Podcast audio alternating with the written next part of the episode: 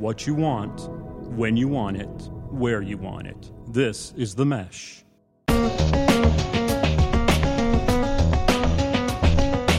Greetings. We're back with your monthly Entrepreneur Exchange on the Mesh Podcast Network. The Entrepreneur Exchange is all about startups and small businesses with ideas, tools, and advice to operate your business more effectively. On today's show, why can some ideas be successful businesses and some ideas not so much? We'll talk about a new Amazon.com product and ask the question Do we ever need to get off our couches again? Today's topic Developing and manufacturing a new product is hard. We've got Doug Auer with the Custom Design Group Business Solutions Division, a company that helps entrepreneurs with product development and sourcing and get some advice on what you need to do before you go to market. Finally, we'll wind up with our Small Business of the Month feature, where we'll highlight some interesting businesses that you should be checking out. Greetings, my name is Jeff Neuville. I'm your co host. I'm the director of the Small Business Center at Catawba Valley Community College in Hickory, North Carolina. I'm joined by co host Gary Muller, who is Dean of the School of Business, Industry, and Technology at Catawba Valley Community College in Hickory. Gary, how is it going? Jeff, it's going great. This is why I like North Carolina. Beautiful day in late October, and it's just perfect out. Feels like fall. It feels like fall, but it's not too cool. Not too cool, not too hot, just right? Just right. That'd be North Carolina. Oh, very good. Well, we're, we're you know, this is a good time to be in uh, the foothills of North Carolina. We, we you know, just as, as part of our Chamber of Commerce activities, we encourage everyone to come visit. Come to Hickory, come to Asheville, come to everywhere in between. Now is a great time to, to be visiting and, and seeing what's out here. So, outside we have a tornado every once in a while. We did have a, a very modest tornado uh, visit us earlier this week. So, mm-hmm. you know, what, what are we talking about? It's awful here. No, just kidding. so, um, that gives some more excitement. Give some more excitement. So I also want to welcome our guest. Our guest uh, is Doug Auer, who is a founding partner of Custom Design Group, a company that uh, uh, designs and customizes apparel, works with uh, entrepreneurs to help them develop products, helps with sourcing strategies, marketing strategies. Doug, how are you doing today? We're doing very well, Jeff. Gary, thank you very much for the opportunity. I look forward to speaking with you. We're glad Tell, you're here. Thank you.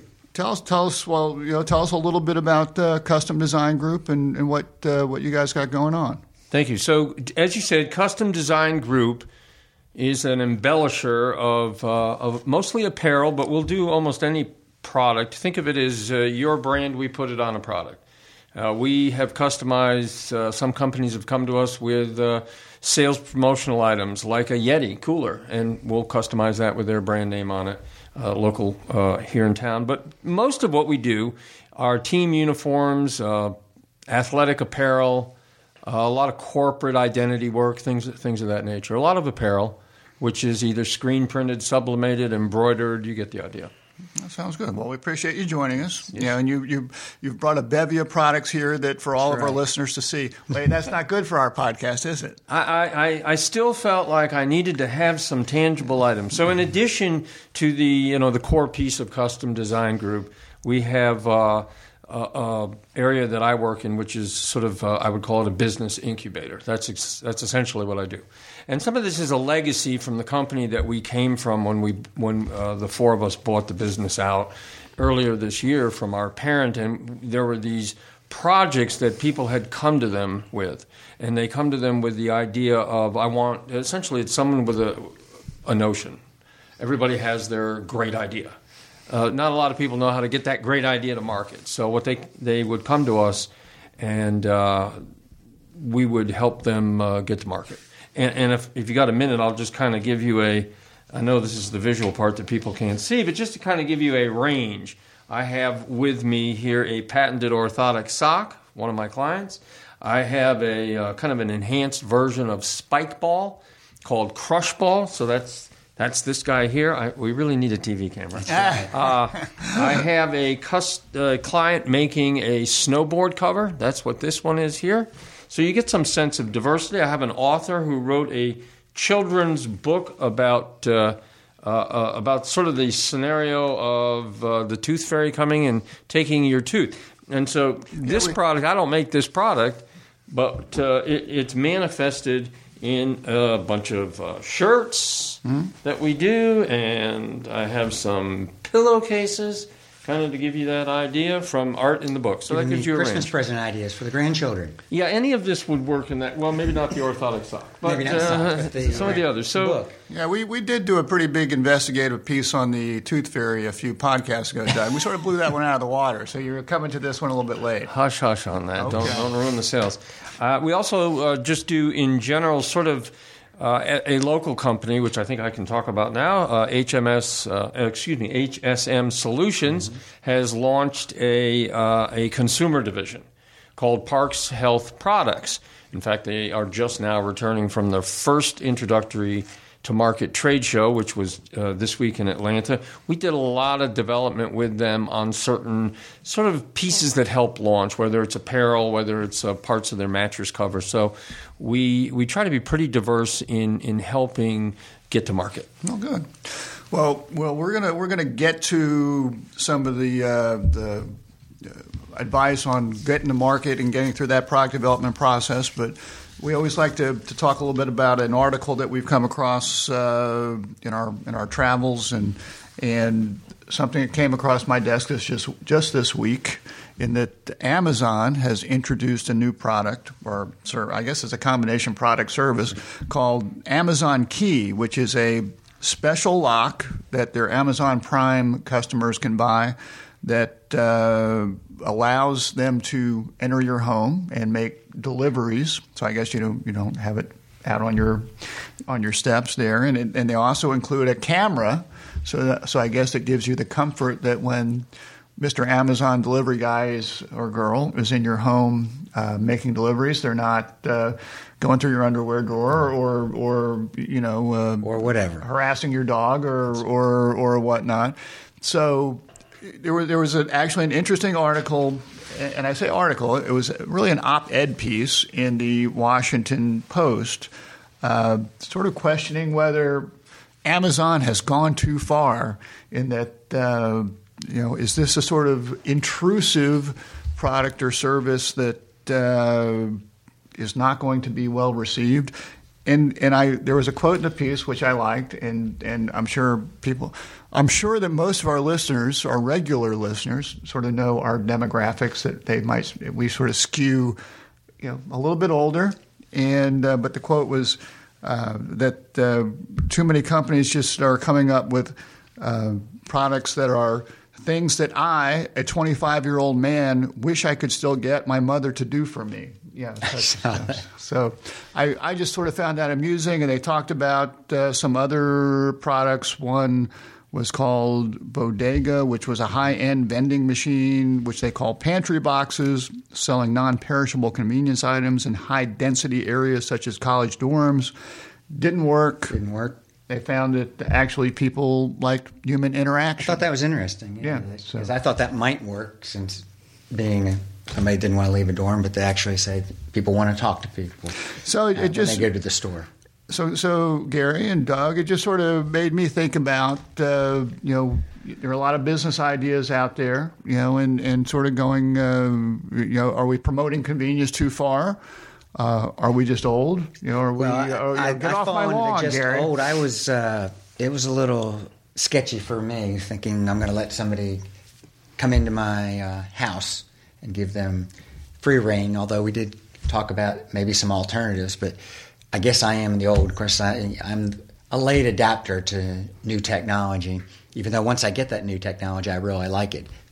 Maybe this will grow on me, or they're going to give me enough uh, reasons that it's safe.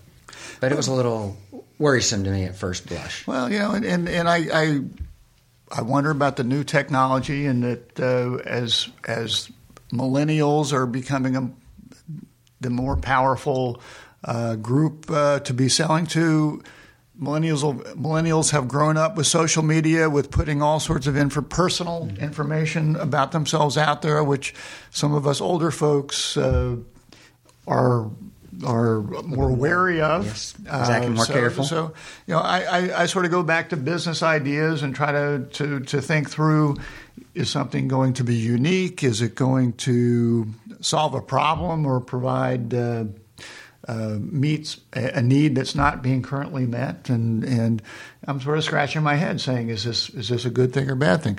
Doug, do you have any any observations that you'd like to to share on this one? So you know, uh, I think I mentioned earlier, I, I came to North Carolina from upstate New York. It snowed a lot, and it was always gray and wet and cold.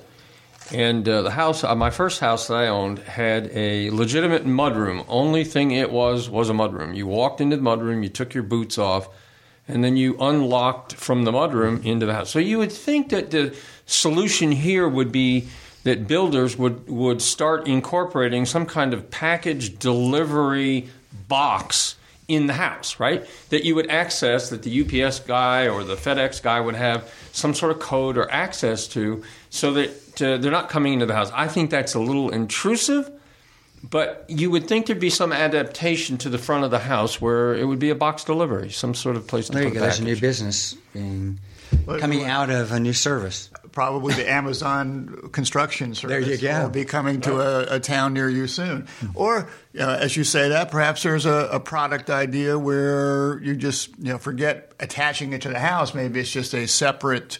Uh, unit or something that can be locked or unlocked. You know, your your dog house for packages. I don't know. That, Package house. Your package house. you Yes. know, so Something along those lines. yeah, there. Yeah, we're Hopefully, one of our listeners will be There you entrepreneurial go. enough, And they'll be able to come up with the idea. and then please see me. That's right. That's so right. Yeah, that's we, well, we you know in the business we call that a segue, Doug. So um, yeah, we're we're going to. So anyway, that, that's.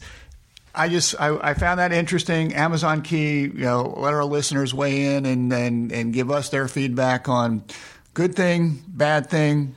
You know, They're pushing the envelope. They're pushing the envelope, but that's how they've gotten to where they are. There you go. That's exactly You know, right. perhaps uh, those of us sitting around here shouldn't be telling Amazon how to run their business. I'm not saying that. It's just, Okay. I'm you know I'm probably not their immediate target market All right. because I'm a little wary. Okay. All right. Well, anyway, let's.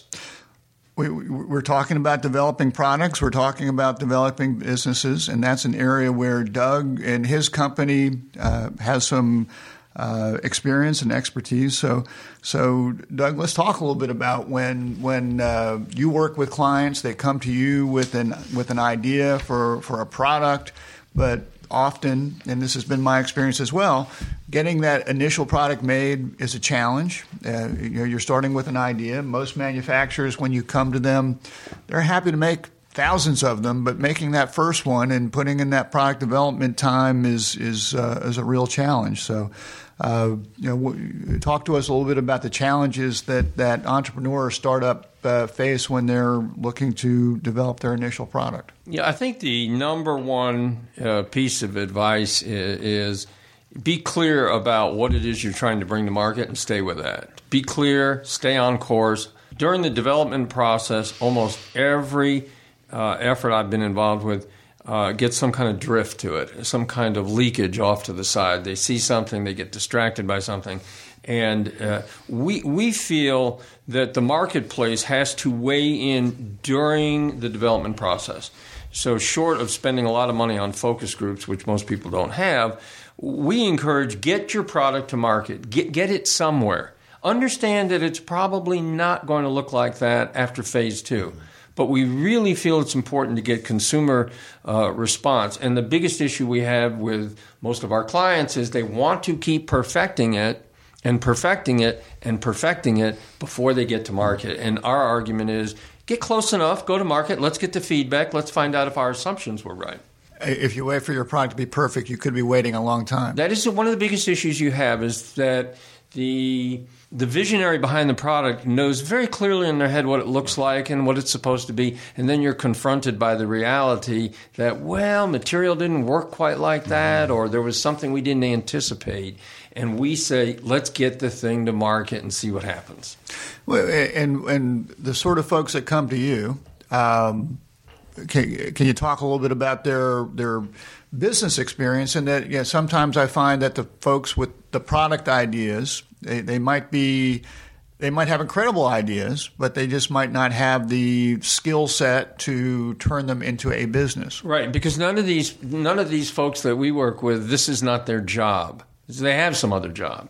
This is an idea they they came up with a hobby, a sport, so, something that struck them, and they have almost or have zero experience in actually bringing a product to market.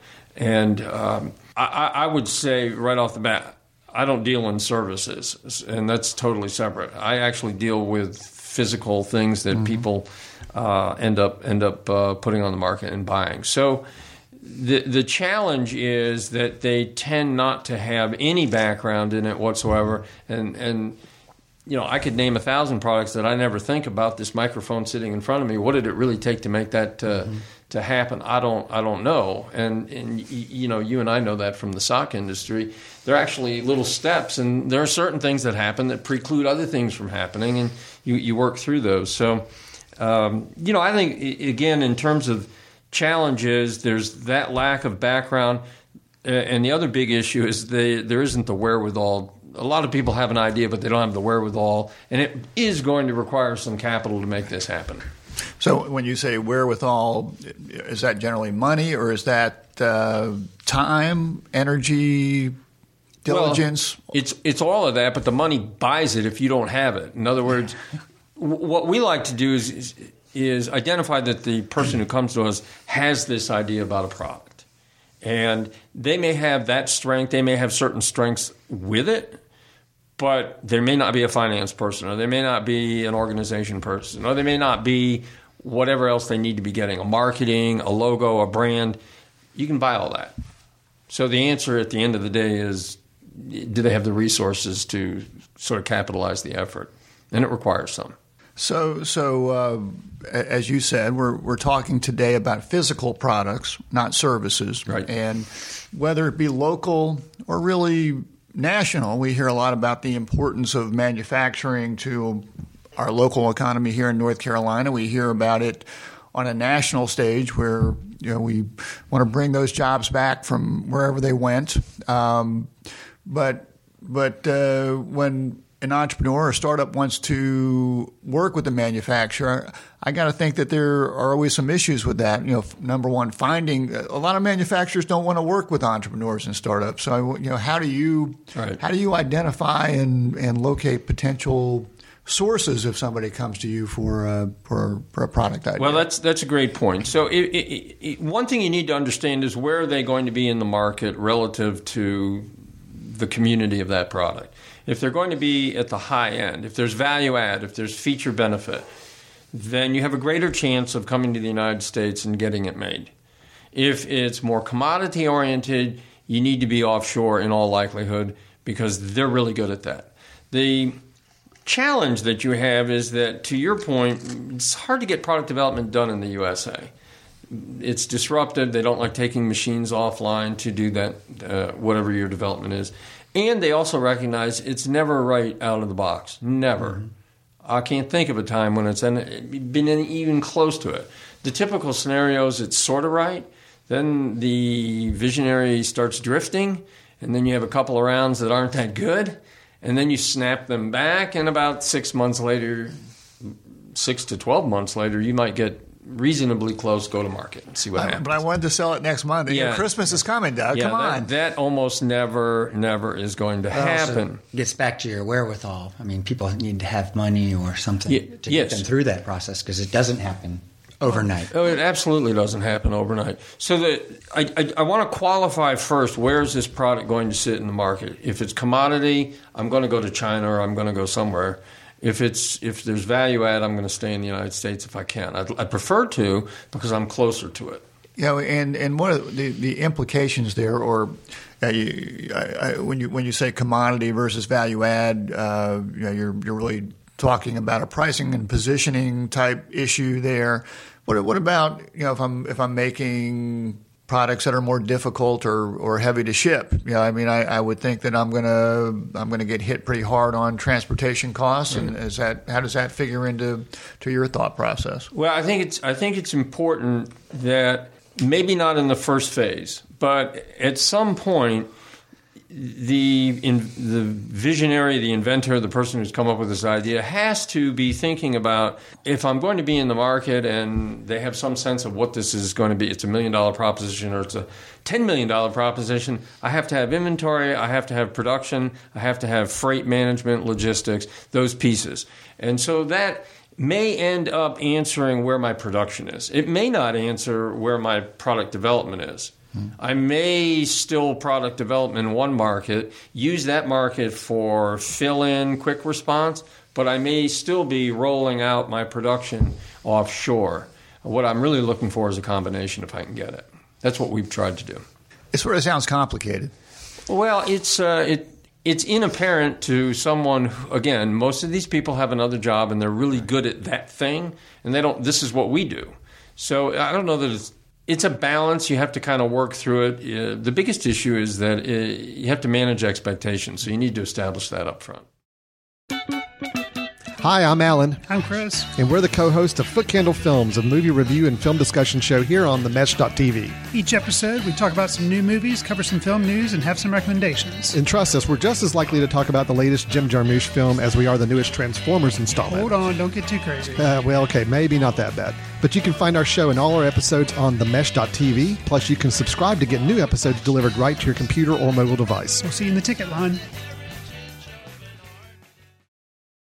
Now, uh, I'll ask you a question, which uh, the answer is probably it depends. But but in terms of a product development cycle, you know, if I if I'm if I'm uh, thinking about a, a particular product, I if, if for example I've I've got this great idea for a new line of shirts, you know. Um, uh, how long do how long is that typically going to take me to develop? Uh, you know, what's you know, sort of walk me through the development process. Am I am I am I going to start to see samples in a month, in three months, in six months, and you know what's what's your thought process? I actually brought one. Again, we need TV here. So I, I brought a little cycle uh, of development. I think this was about eight months, nine months, and here's the product. You can see. Uh, if they can't see, but you can see. It's an orthotic sock. Okay. Orthotic so, sock, okay. You and I have been in the sock business, and we would. Most people would think, what that. How could that have taken eight months? What's the issue here? But there are a number of steps. So the answer is there's probably once you have CADs and, and tech packs, which uh, itself Whoa, whoa, whoa! know what CADs and tech packs. Oh, okay. Sorry. I don't want to do that. right, let's start. Let's start with I have a vision. This is what I'm trying to accomplish. There we go. So then we would spend probably 30 days vetting the market. We want to understand where the positioning is going to be. Um, I don't know that everybody does that, but I have trouble unless I understand where's this going to be. Where? What's the price point? Who's the consumer? What's the distribution? What's the competitive set? Now I understand it. Then, then we we kind of frame. We do what's called a product brief, typical in the business, uh, where where you answer most of those questions. You try to get it on one piece of paper, which is for me hard to do. Uh, but you, you need to kind of get focus, and from there you would. Uh, what you do find is a lot of people have had their mother like sew the first one, right, or their girlfriend sew the 1st one together. I think that's a very sexist comment, but go ahead. Well, it's it's funny, but Because you, you know, I, actually, do I do a lot of sewing on the side. You're probably right. So I, I- I'll I'll concede on that point. Okay. But you do find that somebody has this notion, and they get one made by somebody, and they bring it in, and you know it's a rough it's a rough idea. And from that, you say, okay, I'm going to go either if it's got an engineering component, I've got to get an engineering tech pack, uh, technical. A pack of, uh, of of the requirements and some kind of CAD, so that some kind of visual that I can show to a manufacturer. So from that phase, you know, you talked garment. We ought to be able to get a garment in, in uh, 30 days. Wow. All, all things considered, we ought to be able to get that. If if we're not requiring unusual materials, fabric can be an issue, and that's offshore. All- you would like to do it in the country, and if you can do it in the country, you can do it faster if you can get into their schedule and temperament. Again, most U.S. manufacturers don't want to do it. I, I, I find your choice of temperament, uh, you know, being an interesting choice of words. Yeah, it's just not environment. It's not a conducive environment in the United States. So I'm actually working with a company to set up a product development lab. That, that that's a request that came to us that we're beginning to work through that concept of can you set up a product development lab and service five or ten clients out there? Sounds like another good business opportunity. We're working on it. Working So- on it. So uh, ultimately, I, I think you're trying to connect people to a uh, trustworthy sourcing partner uh, that. Uh, you know, and, and you mentioned that in certain times you might even have uh, a backup partner for quick response. But from a from a startup's perspective, when they're going through that search or working with you to go through that search, what what sort of characteristics should they be looking for in a sourcing partner as as they move forward? Because you know, I've I've heard horror stories. I've lived through some of the horror Yes. stories with some of the overseas sourcing where. Uh, there used to be some of those bait and switch type things where the samples look Yes, great, yes. but uh, the production Yes. did not always seem to match my samples. Yes. So, you know, the number one issue is so obvious, but nobody would mention is communication. You have to have, and let's face it, in the United States, our, most people in the United States don't speak Chinese very well. I know some that don't speak good English. that that too is true. But in China, they generally have someone who's learned how to speak reasonably good English. You've got to get connected, and I like to work with.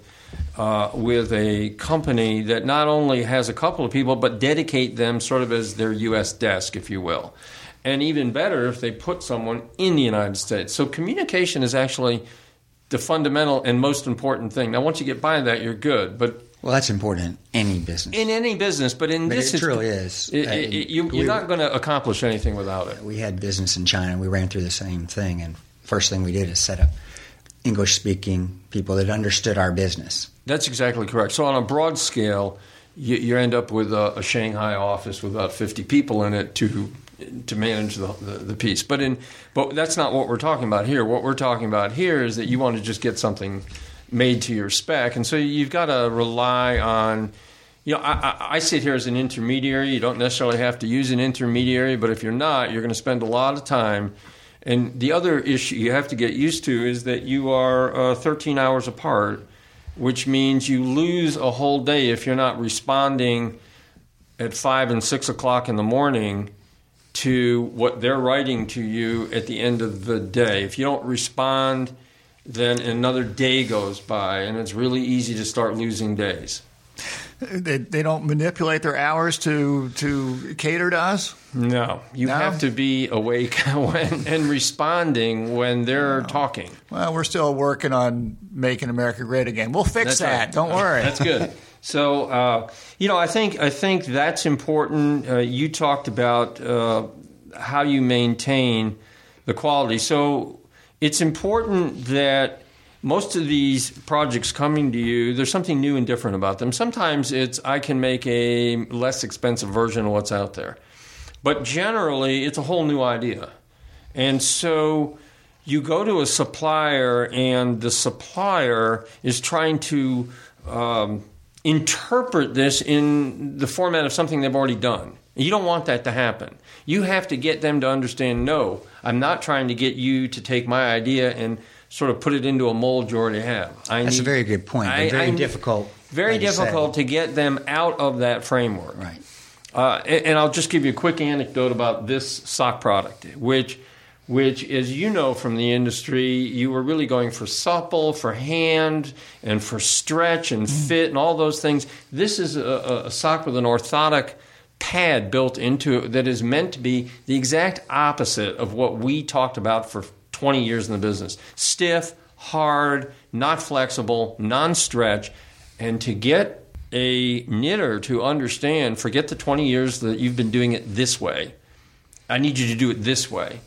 Uh, it's been uh, been an interesting experience to get that to happen, and it's literally taken about six months to get it to happen. and is that was that with an overseas Uh, manufacturer? overseas, Okay. overseas, and, and and again, you just have to sort of build in an expectation about the calendar, because what's going to happen is after the prototype is made, there's there's about takes about seven to ten days to get it to the United States.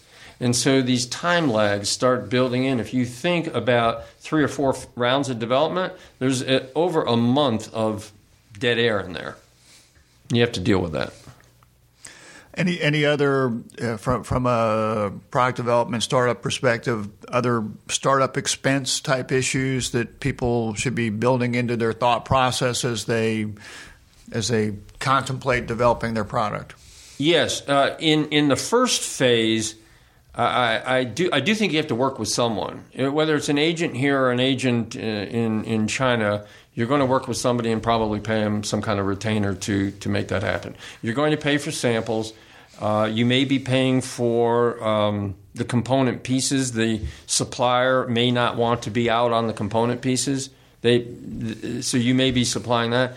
But I think also in the first phase, you need to be thinking, and I know you touch on this a lot, is uh, what protections you need for your idea. Patents, trademarks, websites, those kinds of things, to me, are all in that first phase. After you get that, in other words, you now have a product that looks pretty close. You haven't gone to market with it, but you have a product. Then you have to start thinking about uh, about how you're going to capitalize the effort to get to production.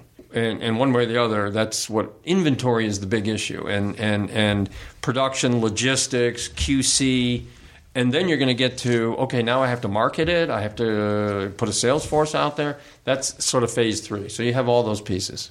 You mentioned you know, it's always a concern, and it was when I was doing business over there. Protection of the idea is that getting better than it was ten years ago? You know, I think it's getting uh, uh, better, but on the other hand, uh, I don't know that we know. Uh, you know, That's you, a good answer. You know, you try Understand to build this- that. In other words, you can know here. The, the, the U.S. is pretty good about that. There's a lot of times, as you know, when you bring products in the U.S. and they ask you to prove you're able to bring this in the U.S., I think the U.S. is good about it. The question is, what's happening in other parts of the world that you're not you're not seeing, and and you know, I don't know that we have those assurances. Yeah.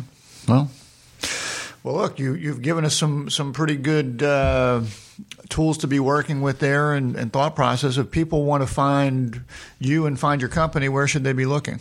Well, in a in a physical sense, uh, the Custom Design Group is located uh, in uh, actually midway between Hickory High School and Lenoir-Rhyne College on uh, on 10th Avenue Drive. And that would be in Hickory, North In Carolina. Hickory, North Okay. Carolina. Otherwise, uh, our website is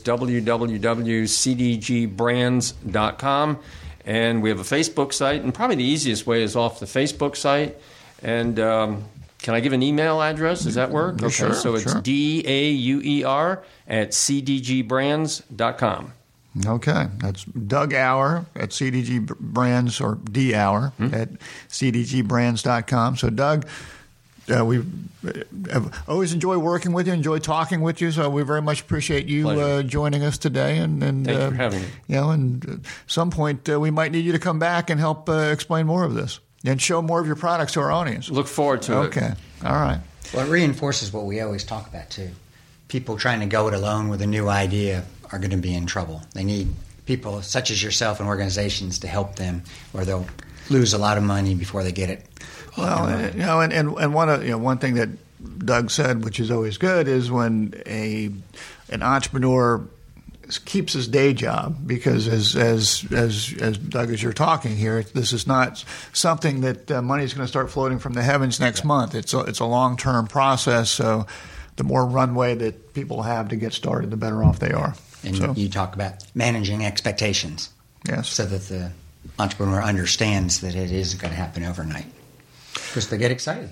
They do, and we like that. And, and and what we also like to do is highlight some of the small businesses that uh, we run into. And, and You're the master of the segue. Ah, that's that's that's, That's my day. It's my day. So anyway, um, uh, you know, we uh, like to highlight some small businesses that we run into. And, and Doug, do you have anything that you'd like to uh, to share? Any small business that uh, of, of note uh, that you'd like to give a shout out to this week? I'm going to give a shout out to a big business this week called Duke Energy. Thank you for getting our power back. There you go. Appreciate it.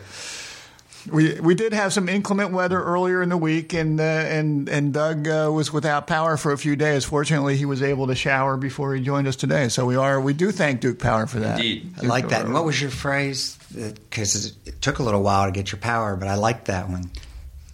You don't scold the dog when. Oh, yeah, yeah. Don't beat the dog when he comes home. There you go. All right. Because you do have power now. Yeah, for sure. Just took a few days, so but but but Doug is grateful. Absolutely. I'm, I, good. I'm sure Duke Energy has some clients that might not be as appreciative. So uh, so hang in there. So, Gary, what is your uh, small business of the month? Thanks, Jeff. My small business of the month is one that it's a little bit out of my comfort zone, which you'll understand in a few minutes. Uh, but I'm very excited about their business, and they're also a Catawba Valley Furniture Academy customer. And the business is Carolina Vines in Newton, North Carolina. It's owned by Twyla Dermott, Dennis Malcolm, and Michael Waltic. And they had a very special event last night where they brought a lot of people in and actually honored our uh, Furniture Academy students that built the furniture for their new facility. And it was a beautiful facility. It was really nice.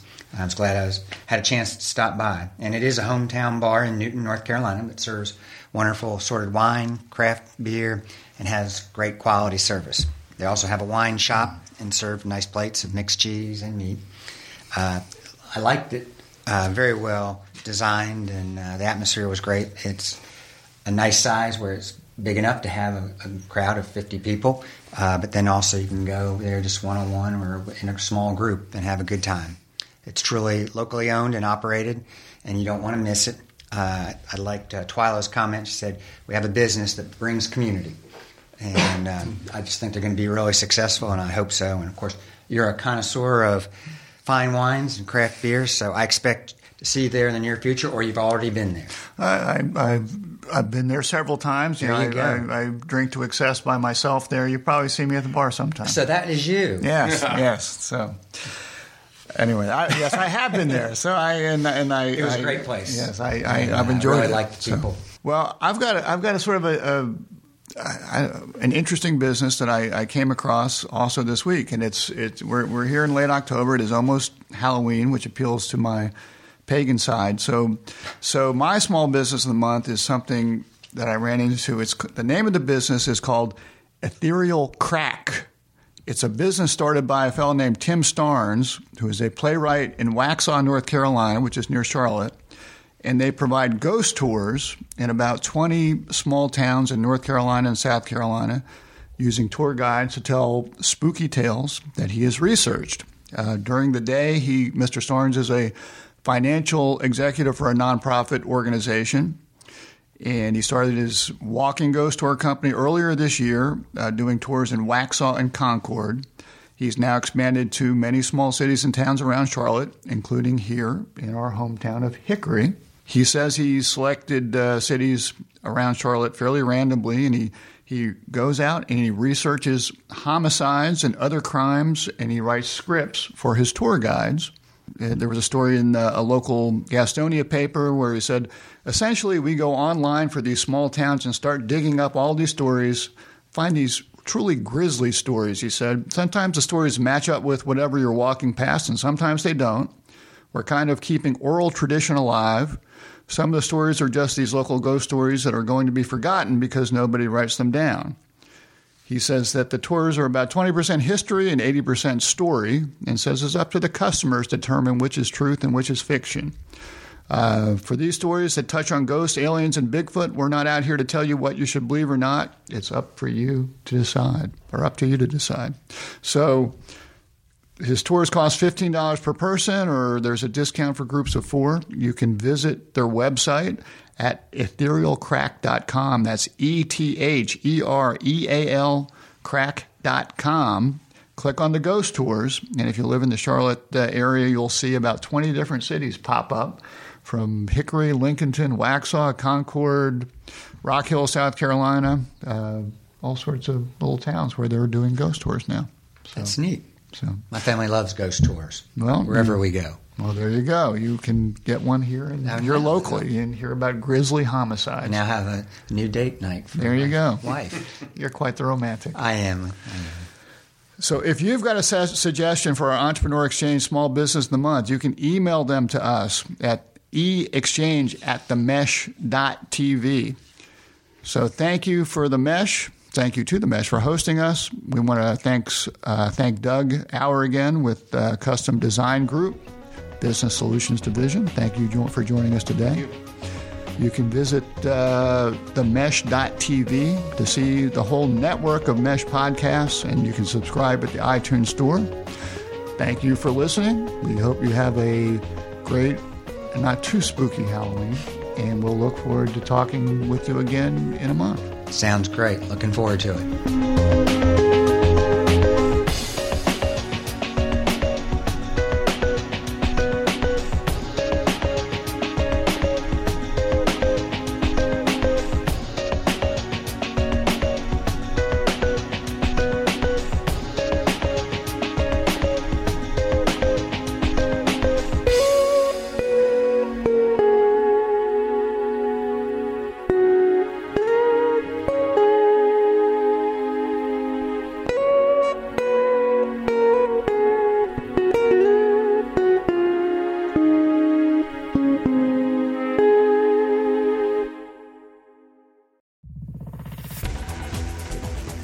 Been listening to The Mesh, an online media network of shows and programs ranging from business to arts, sports to entertainment, music to community.